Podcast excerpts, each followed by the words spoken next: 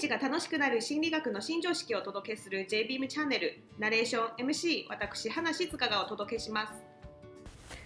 ハッピーハロウィン今日は11月1日じゃんって思うかもしれません。しかし、本当のハロウィンは10月31日から11月2日までがハロウィン期間です。日本では31日がお祭りのごとくに過ごした後に、もう11月1日あたりからクリスマスの雰囲気に入りますよね。非常にクリスマスシーズン長いなという感覚があります。で、そして今日はハロウィンを仮装する人たちの心理について語っていきます。なぜ日本人の若い男女に仮装は人気なのか。今日は4つほどご紹介させていただきます。まず1つ、それはギャッププ効果の心理です。で、仮装するとね、全然違う自分になれるが理由です。えー、普段はあんまり喋らずにおとなしい人でも本当はもっと人と話したい。思ってるんだけどなかなか自分を出すことができない。そうすると仮装することで自分の見た目が変わって、しかも化粧をするので、ある程度自分が隠れている。そのギャップが効果が期待できます。心理的に仮装することでなりたい自分に変身できるかもしれない。なので、えそのメイク、特に女性の場合、メイクをすると素性がわからないのように、さらにハロウィンのメイクではもう本当にもう誰？っていう感じで自分の殻を破って普段より明るく振る舞うっていうチャンスとは言える。だからみんな濃い化粧したり仮装してもう自分が何者かわからないようなので普段出せない自分を出すっていうのがあります。なので一つ人気な理由はギャップによる心理の効果です。で、二つ目は非言語化非言語コミュニケーションで人見知りを克服する心理です。で、心理学の世界の考え方では人間は日常でいくつかの顔を持っていると言われています。日々の仕事ならば、会社員の顔や趣味がスポーツとか、サッカーや野球が好きとか、いろいろあります。で、これをペルソナと呼びます。いくつな顔、仮の顔ですよね。で、ペルソーナは仮面のような意味合いもありまして、で仮装することによってこのペルソナをより強調することができます。例えば、お姫様の格好をすることによって、なんとなくお姫様らしく振る舞うになります。演技ってやつですね。そうすると周りの人からおしとやかな印象を与えることができます。周りと同様に本人は言葉遣いなどもなんとなくおしとやかになるんですよね。お姫様っぽい喋り方になります。だから本来、その見せたい自分を言葉を使わずに衣装、やっぱり好きな衣装って自分、こう見せたい自分、今年はこういう風にっていう強調、表現することができます。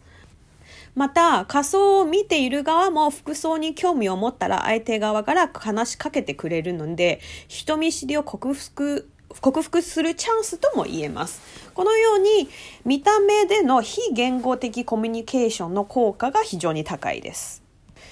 コミュニケーションには言葉によるコミュニケーションと外見など言葉ではないものによるコミュニケーション。それが言語的コミュニケーションと非言語的コミュニケーション。で、心理学者のアルバート・メラビアン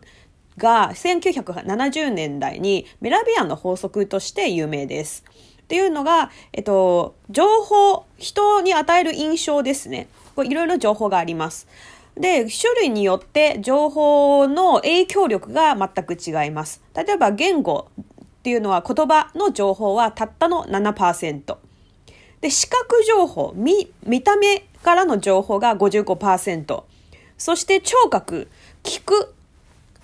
音とかの情報が38%の割合とされています。つまり結局コミュニケーションにおいては何を話すかよりかは外見だったり表情だったりファッションだったりその見た目からがもう55%と非常に大きく示しているのでハロウィンの仮装においてもね相手へ言葉以上に化粧とかこう、えー仮装する服装とか見たらこの人がどういうもの好きか何に憧れているのかがわかるということになりますね。そして3つ目わりかし日本人が好きな親近感や団結感の心理です。例えばサッカーチームや野球チームなど同じユニフォームを着ているとなんか仲間になった気がしません？と同じように、今ハロウィンでも団体的になんか集団でみんな同じような格好をすることを見かけません？なんかゾンビの集団とか、ナースの集団とか、最近人気なもので言うと、ミニオンズが人気ですよね。複数いる、もともと団体な生き物ですし。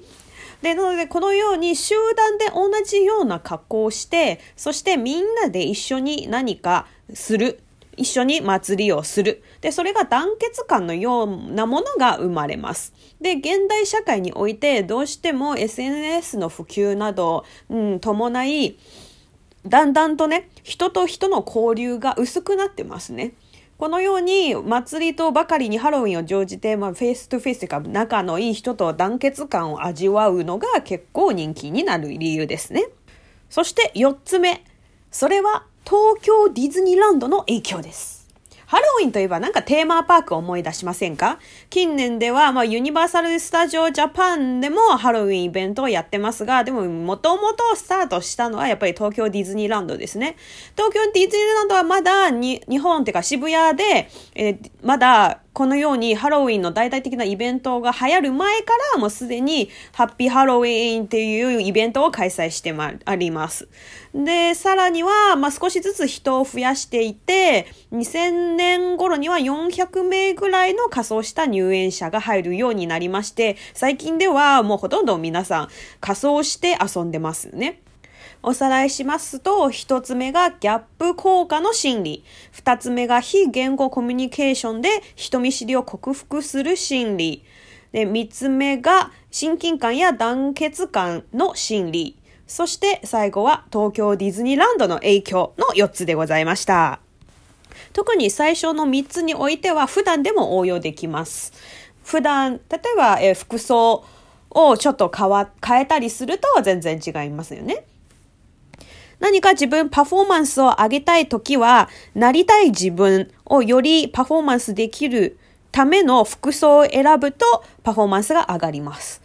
もし近々大事なイベントがあるとするならば、それに合わせて服装、新しい服を調達するのもおすすめです。では、今週もご視聴ありがとうございました。また来週もよろしくお願いいたします。